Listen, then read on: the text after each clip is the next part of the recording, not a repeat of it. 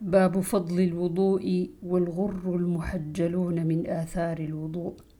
عن نعيم المجمر قال رقيت مع أبي هريرة على ظهر المسجد فتوضأ فقال إني سمعت رسول الله صلى الله عليه وسلم يقول إن من أمتي إن أمتي يدعون يوم القيامة غرا محجلين من آثار الوضوء.